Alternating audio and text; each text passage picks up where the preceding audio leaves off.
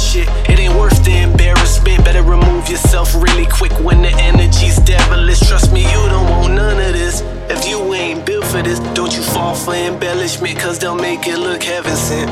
And if they double cross you at that point, ain't no argument. Just know my conscience won't let me feel guilty for pleasuring myself with the rollies, some Cuban links for the homies.